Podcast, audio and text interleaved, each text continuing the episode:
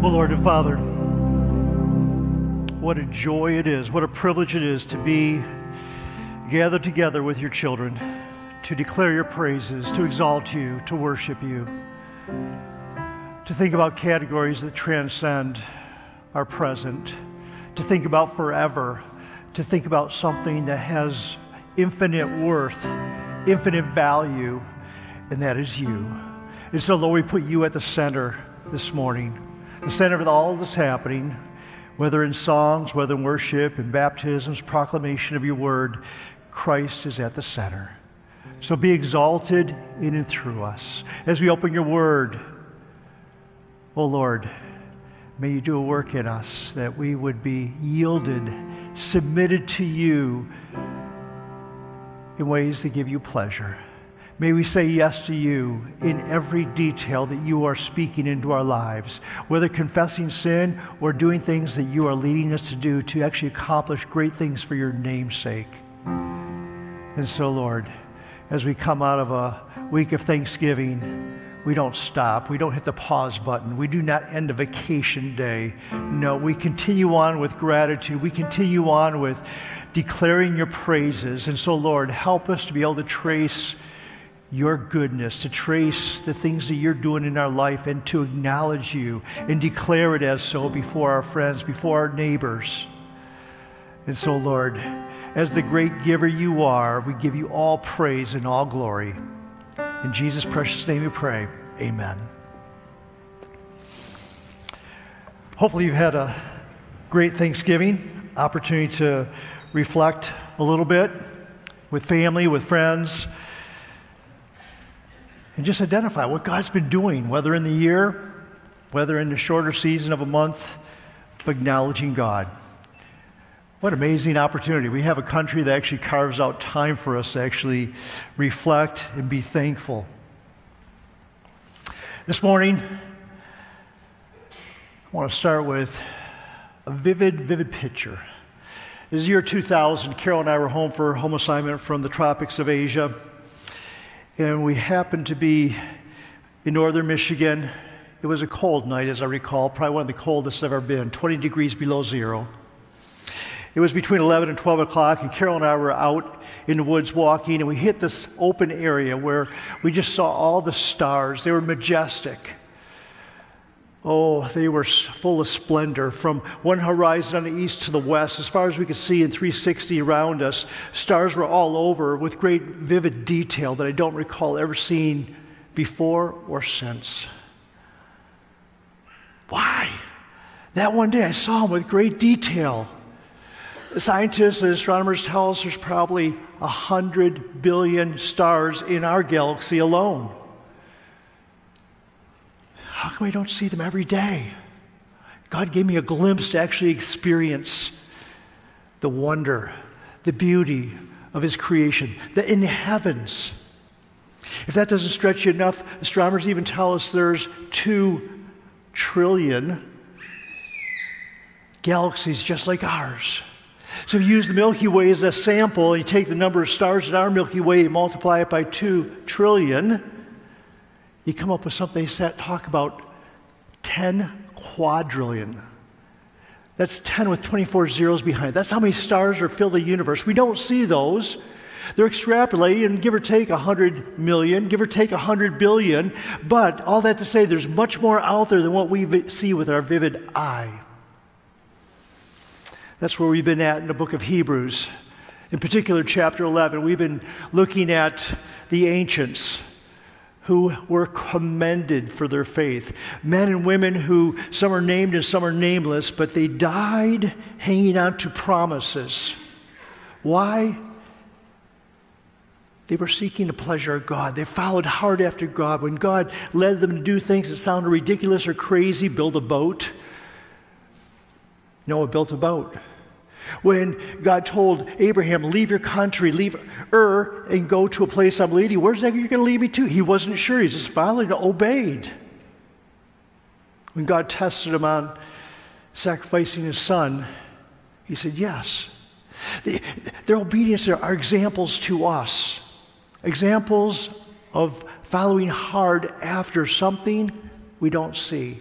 We've heard, we've experienced, we know in part, but not in full. We've been looking and memorizing Hebrews 1. Talks about confidence in what we hope for, assurance of what we do not see.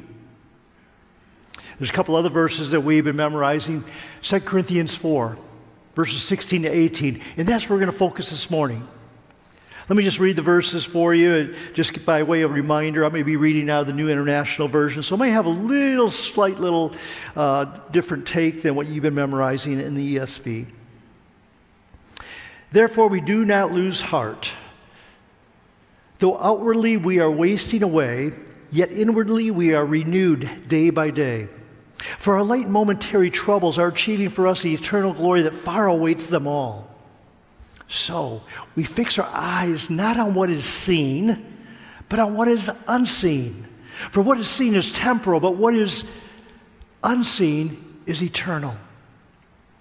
This morning I want to unpack these verses where Paul contrasts various aspects of life with three categories or three angles of faith. Faith that is buoyant, faith that's resilient, and lastly, faith that is robust. Let's start with Paul's first statement where he talks about, therefore we do not lose heart in verse 16 of chapter 4 of 2 Corinthians. He does not lose heart. Why would Paul be so audacious? Why would he be so strong? Why would he... What's his centering piece that allows him to say such strong words? We do not lose heart. In fact, he's already mentioned in verse 1 of chapter 4. He's already said in verse 4, so it's kind of he's bookending this in chapter 4. At the end, verse 16, we do not lose heart. But in verse 1, he says, therefore, since through God's mercy we have this ministry, we do not lose heart.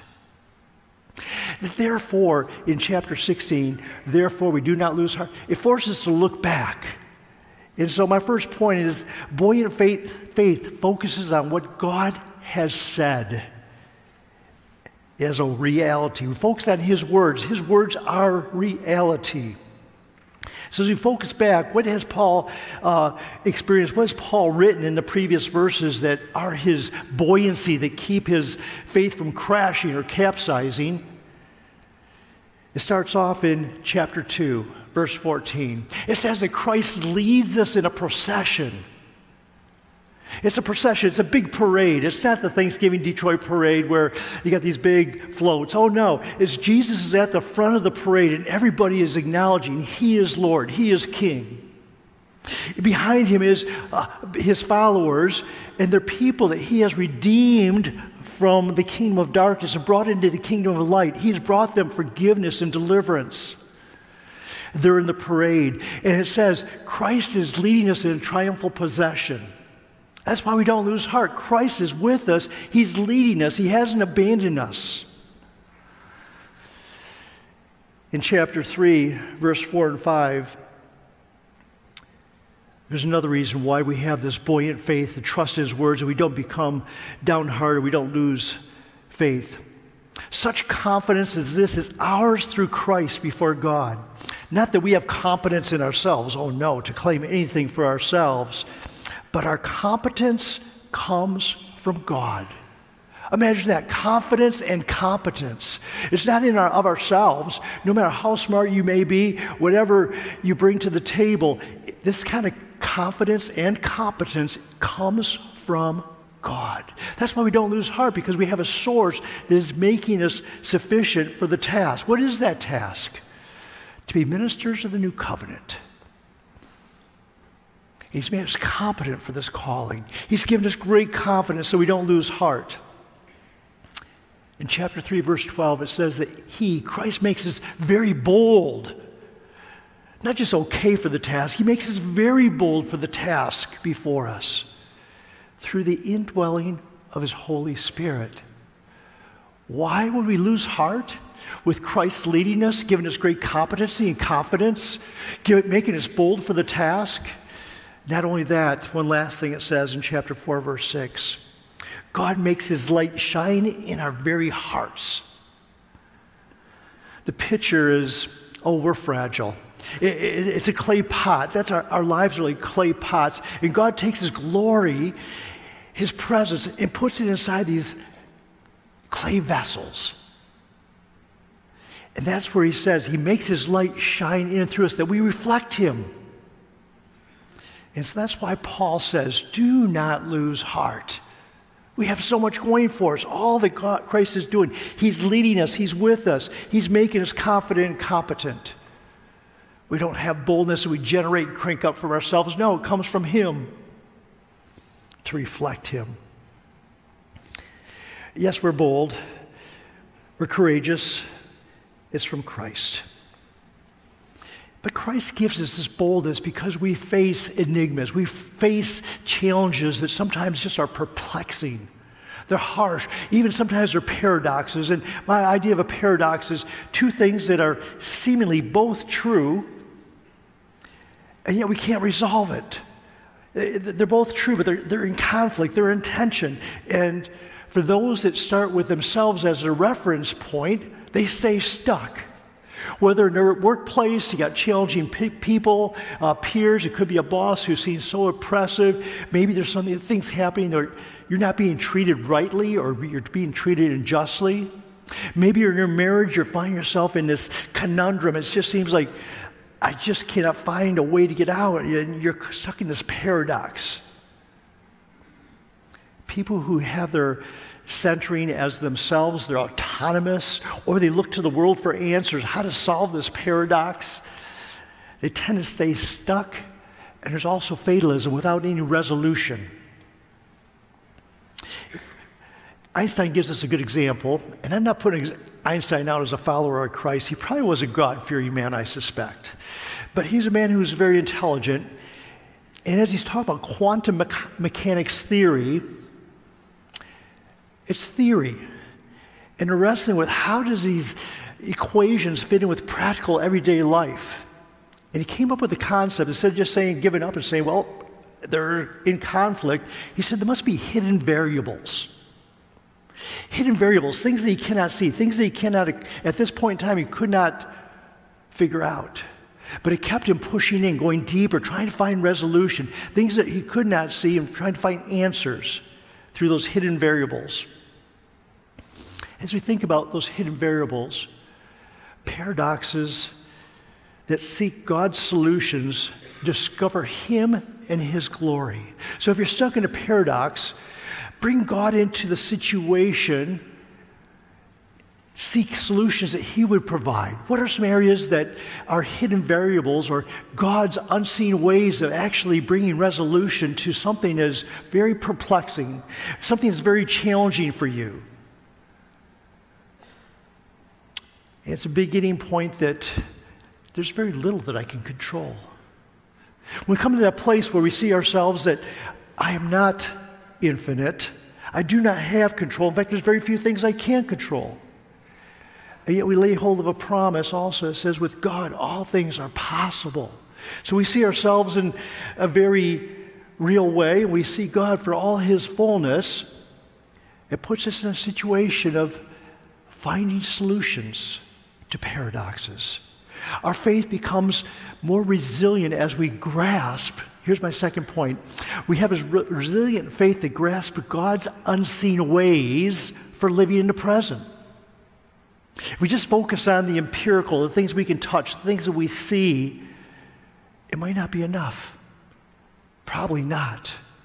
There's other realities. And so God is encouraging us to look for solutions in and through Him and His ways. So when you bump into paradoxes, don't see them as a problem that frustrate you and alienate you from God and say, I can't reconcile this. Allow paradoxes to press us into God and pursue Him in a deeper way, saying, Lord, how do I put these things together? What are your solutions? What are the hidden variables that I'm not seeing? What are your ways, Lord? Through Christ, paradoxes and contradictions that we face in our personal life can be resolved using His unseen ways that transcends time, that are not limited to a space, but actually transcend space, and also have infinite power. So suddenly we bring God into our situation, our experience. Suddenly we have a different perspective that's bigger than our problem, bigger than our paradox. It may be a different aspect of how things are working and how they're designed.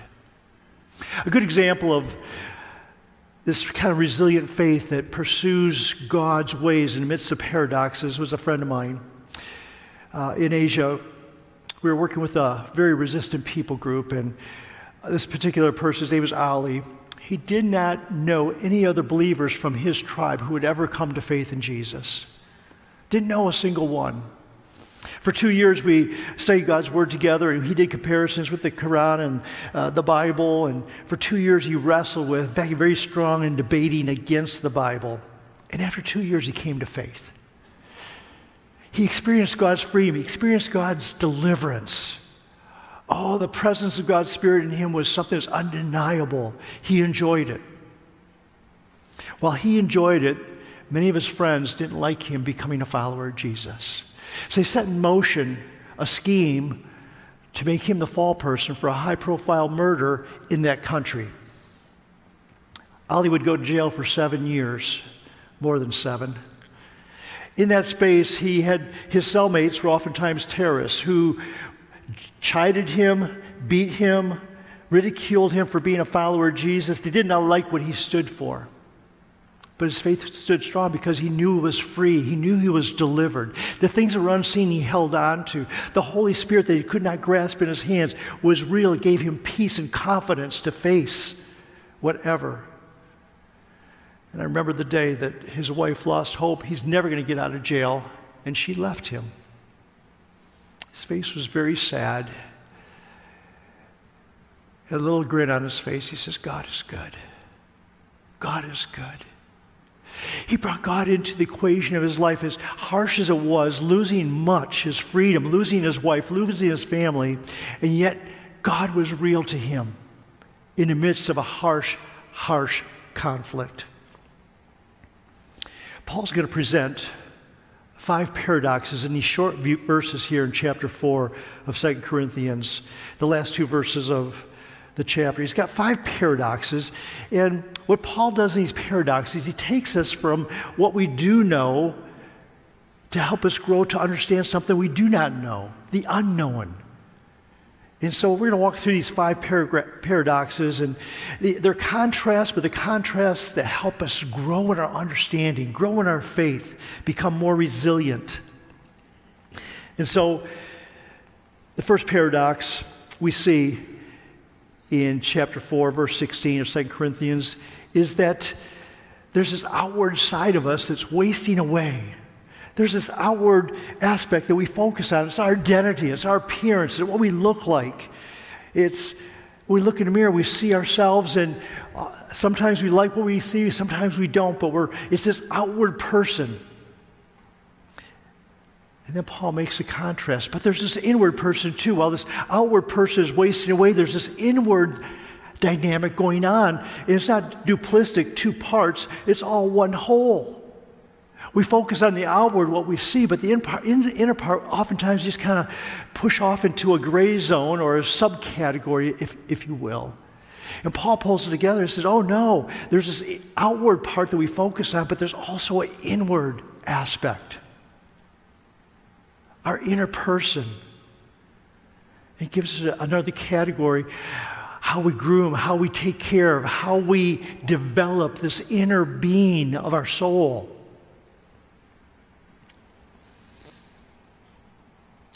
Our outward appearance, our outward ideas are oftentimes focused with dealing with who we are, has pride attached to it. It has facets to it that we want to control. We have our outer being. We want to control the things that we can see. And when we don't, we get frustrated. The bookend, at the end of verse 18, he opens another category that's very close to this outward. It's the seen. He says, fix your eyes on the things that are not seen but unseen. And there's another contrast. The seen, that visible aspect, the thing that we can touch, the things that we can validate with our experience.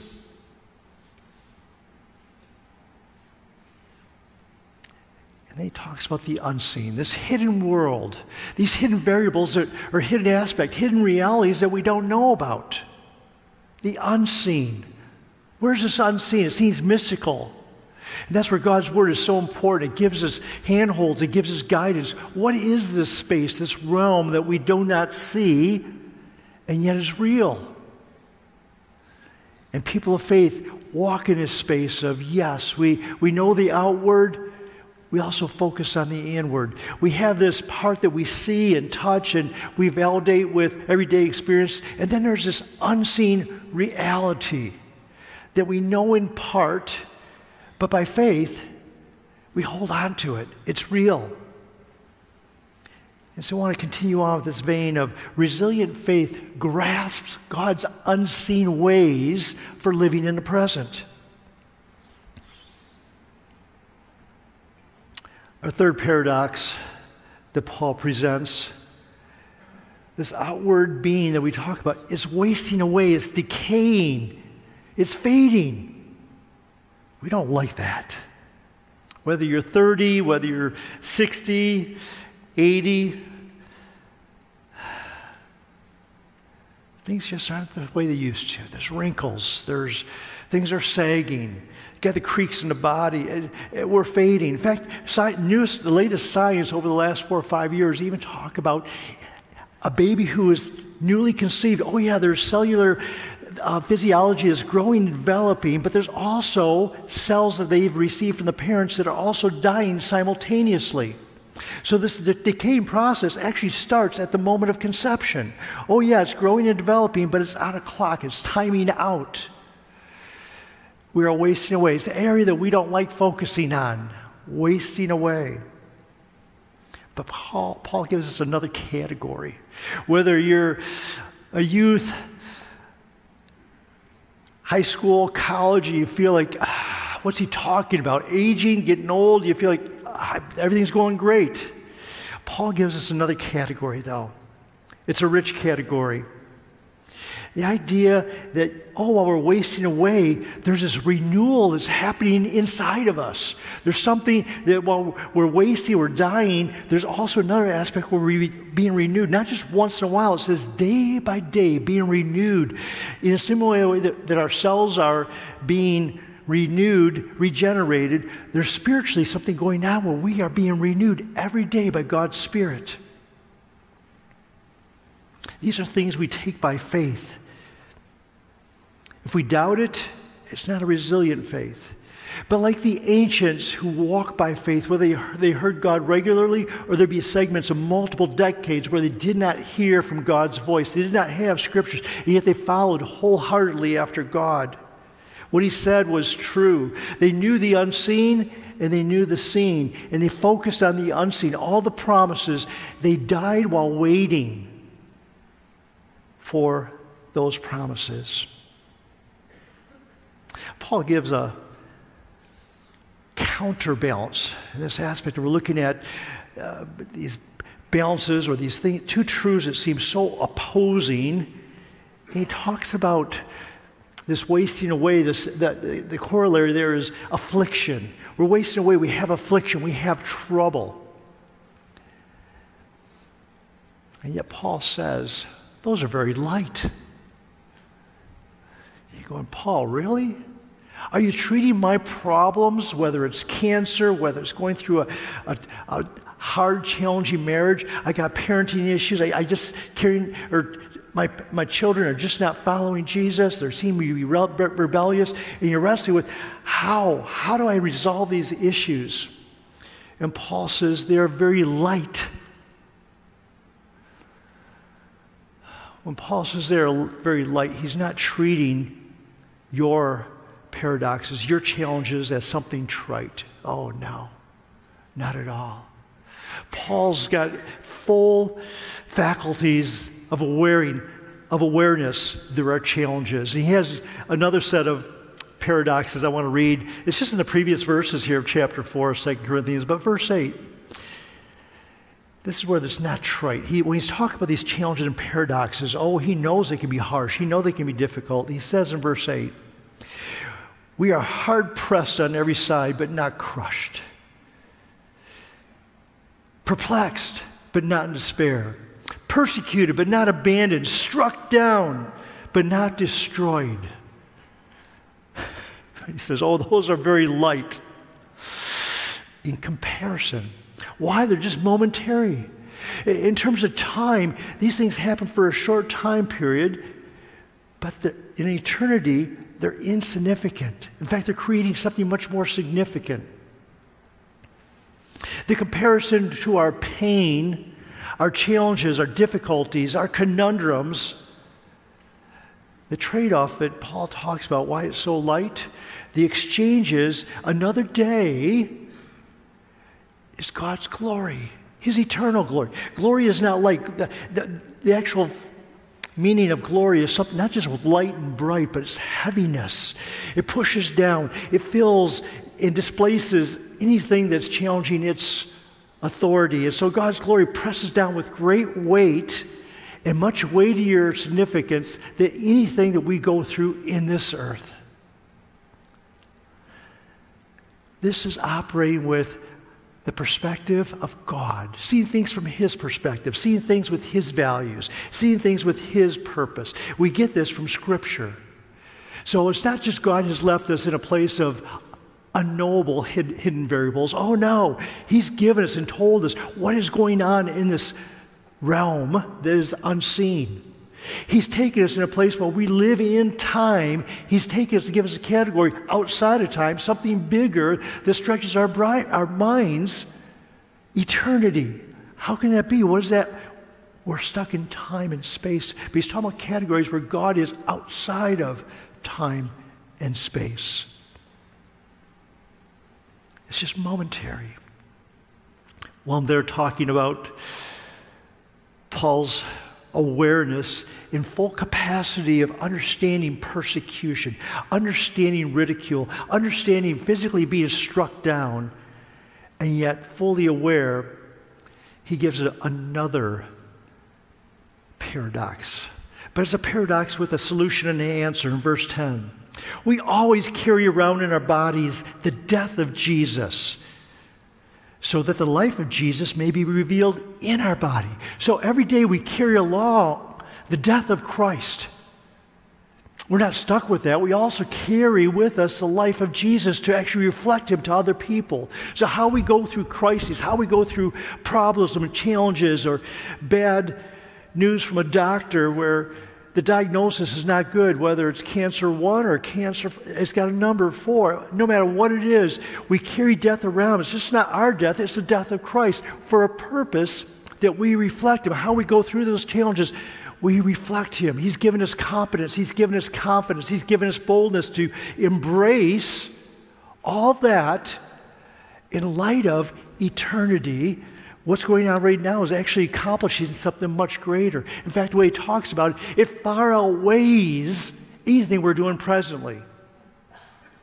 By far. It's such a counterbalance. It's like God's glory is on the scale, and our problems are not minutia. They're not insignificant. Oh no, they're important. But they're light in comparison. By far. These are heavenly perspectives that by faith we grasp the unseen ways of God to live in the present. I want to unpack the fifth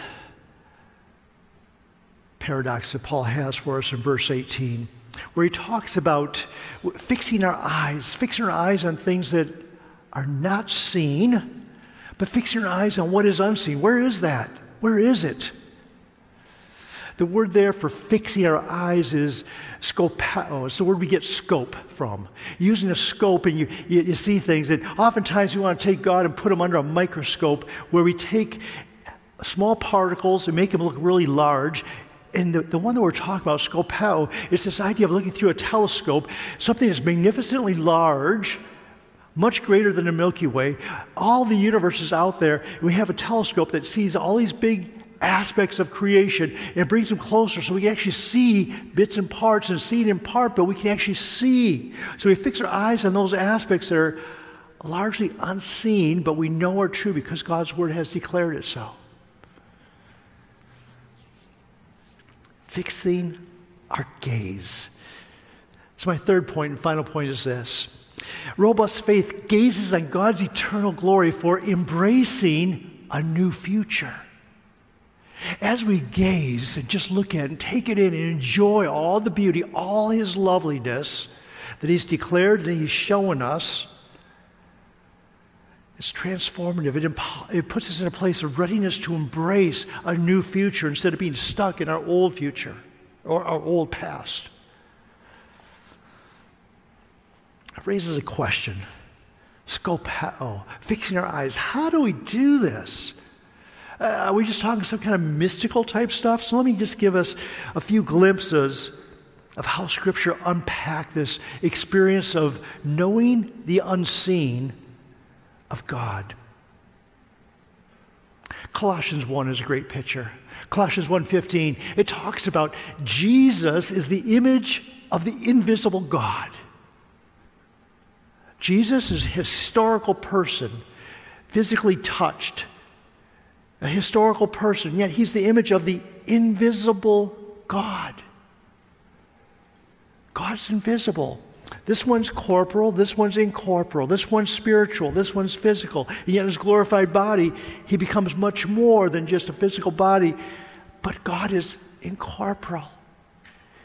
We can't grasp Him in His totality. He's the creator of heavens and earth. I see the earth. The heavens, where are the heavens? Are they up? Are they down? Are they over there? How far away are they? It declares Christ created the heavens and the earth. So when we're on the earth and we love the earth, there's something much more greater, heaven. Not only did He create heaven, He made spiritual realities and physical realities, principalities, rulers, powers, authorities. He opens up this door of spiritual dimensions of angels that they're real.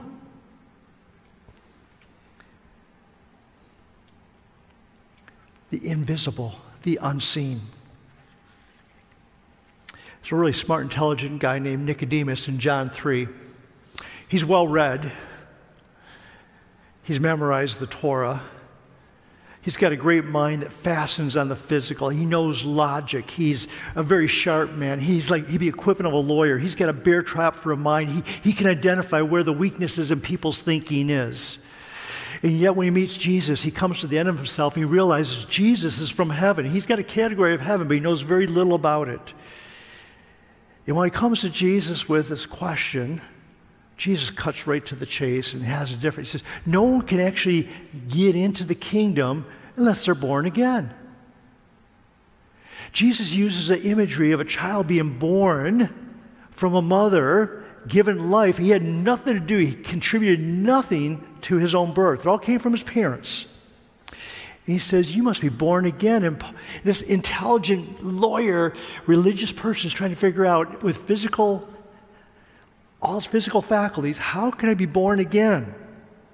How does this work? And Jesus talks about the Spirit. You need to be born again of the Spirit of God. It's like the wind. You see the wind shaking the trees, and everybody says, it's real. The leaves are moving. The limbs are moving. You don't deny wind, but can you grasp the wind? And Jesus opens up this category of spiritual reality of being born again. Another place that Paul will talk about gives us a little bit of a better understanding. In Ephesians 1, he'll talk about, may the eyes of your heart be enlightened so you understand the hope to which we are called to know all the riches that God's called us to, and to know the power of His resurrection working in and through us. We need the eyes of our heart to grasp onto that. That's what faith is about.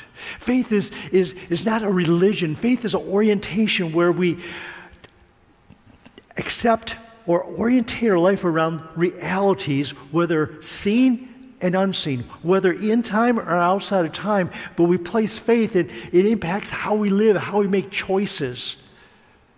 So whether we have a buoyant faith, a resilient faith, or a robust faith, it's one that orientates and takes all these realities, all these realms, all the authority of Christ, and we put it at the center of our life and impacts how we live. So that Paul can say, do not lose heart. Why? You have a deep anchor in your soul. It's full of truth. It's full of reality. It takes all the realities of all creation and pulls them together, as opposed to living with one small worldview that it's what I can see and touch and what I can validate.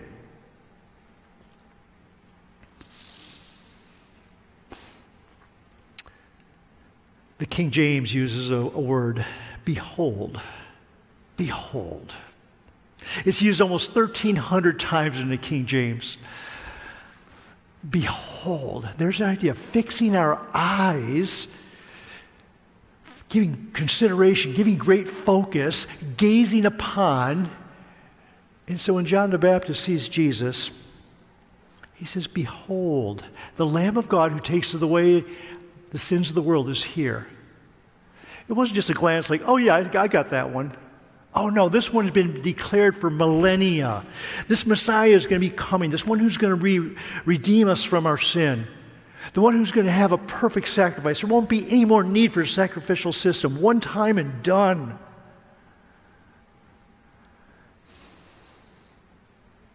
And so when John says, behold the Lamb of God, take it in. We've been waiting forever for this. He's finally on the stage of history. Behold, gaze upon him, take it in. And as we take it in, it becomes part of our faith story. It becomes part of our reality. Jesus is not hypothetical. He's not a theory. He's a historical reality. And when he says, when you've seen me, you've seen the Father. There you go. We see Jesus and we see the reality of worshiping Jesus, worshiping God the Father, worshiping the Holy Spirit. We worship them in spirit and truth. There's our categories by faith, but it's a faith that's undeniable, a faith that's rich, a faith that serves us, and a faith that wells up in us with great joy. I love the way 1 Peter talks about this. He says, you haven't seen Jesus, but you love him. You haven't seen Jesus now, do you? But you have inexpressible joy and you're receiving your salvation, the salvation of your souls. You haven't seen him, but he's real. Your joy is undeniable. If you're sitting here today and you're saying, I don't know that joy. I don't know that Jesus. I've only read about him. I understand cognitively that he's a historical person, but this area of a faith that's buoyant, a faith that's a centering piece that actually impacts you. It's a faith that actually opens up doors of seeing realms and realities beyond the present. One that's full of promises where God is leading us. One that's giving us great competency and confidence that's outside of ourselves. Oh my goodness. It's not a hope so, it's a hope that's concrete. Hope in Scripture is this, not a want to, but it's a reality of guaranteed beddedness, bedded on the source of God. So it's not someone's ideas, someone's concepts, it's not something we've conjured up for ourselves that I hope this works out in the end. Oh no. A robust faith grasps, gazes upon the realities, both the seen and unseen, and the unseen surpasses the seen by far. In time, in space, and it's glorious. Not glorious just to be enjoyed, but glory that is experienced and pressed into us by His Spirit in great fullness. I like the way John Calvin talks about this. He mentions it this way. A moment is long if we look at things around us. But once we raise our mind to heaven, 1,000 years is like a moment. There's a perspective, a perspective. Let me close. As a people of God, how do we keep living out this faith? How do we make it fresh? How do we grow stronger in our faith to make it robust? Worship. Worship is one of our core values. We just don't come here and go through routines and rote songs that we know and memorize and we feel good about. Oh no, we come here to worship. We come here to exalt Jesus. We worship Him in spirit and truth. Why? It makes a difference in our own souls and our own lives, but it actually contributes to growing us, growing this body, and impacting the future. It's a spiritual realm, worship. Our quiet times. We come here, we open up God's Word, and I don't think too many of us miss a meal. Not too many, especially coming out of Thanksgiving. We don't miss a meal, and yet Jesus says we don't just live by bread alone, but by every word that proceeds from the mouth of God, God's Word. We need it for our soul. He designed us as soul people, physical people. In the same way we need food to survive, we need God's Word to thrive and grow. In that space of growing in God's Word and having a relationship with Him through Christ Jesus, we continue to build. Yeah, we grow in the Word, but we talk to Him. We're people of prayer. And so in chapter 6 of Matthew, it will talk about when you go into your room and talk to your Heavenly Father who is unseen. There's the category. He's spiritual. But we're talking, having this conversation with a real being, but He's all authoritative. He's the one who leads us and guides us. He's the one who saved us. So we're a growing community. We're growing in Christ. But we're also a sharing community. One of the realities is that this experience that we've had, this inexpressible joy we have in Jesus, it's uncontagious. We want to share it with people. And so Paul says in verse 13 of our chapter we're studying, he says, "It is written, I believe, therefore I have spoken. With the same spirit of faith, we also believe, and therefore we speak. We speak about God's glories. We speak about His realm. We speak about His sovereignty. We speak about His salvation to people around us, whether they're saved or unsaved. But we will speak. Why? Because we believe. It overflows out of our heart. It's a reality. It's undeniable. And so as a body of believers, we want to imitate. We want to reflect Christ. We want to follow hard after the ancients who pleased God. Oh, they believe He existed. They also believe that He was the rewarder of the one who rewards those who seek Him earnestly, seeking that eternal, seeking that glory, seeking His loveliness, seeking His fullness. And as we do, we enjoy Him, and He gets all the praise and honor. Dear Lord and Father, thank You for these moments together. Just unpack Your Word. Thank You for Your Spirit who opens up categories. And Lord, we just pray that the eyes of our heart would be enlightened in such a way that we would see You in greater fullness. Oh, we know You in part, but we want to see You in Your fullness.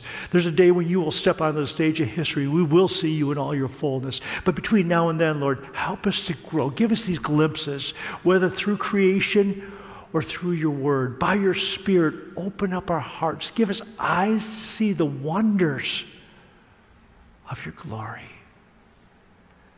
And so, Lord, while we long for so much, You alone are the one who satisfies.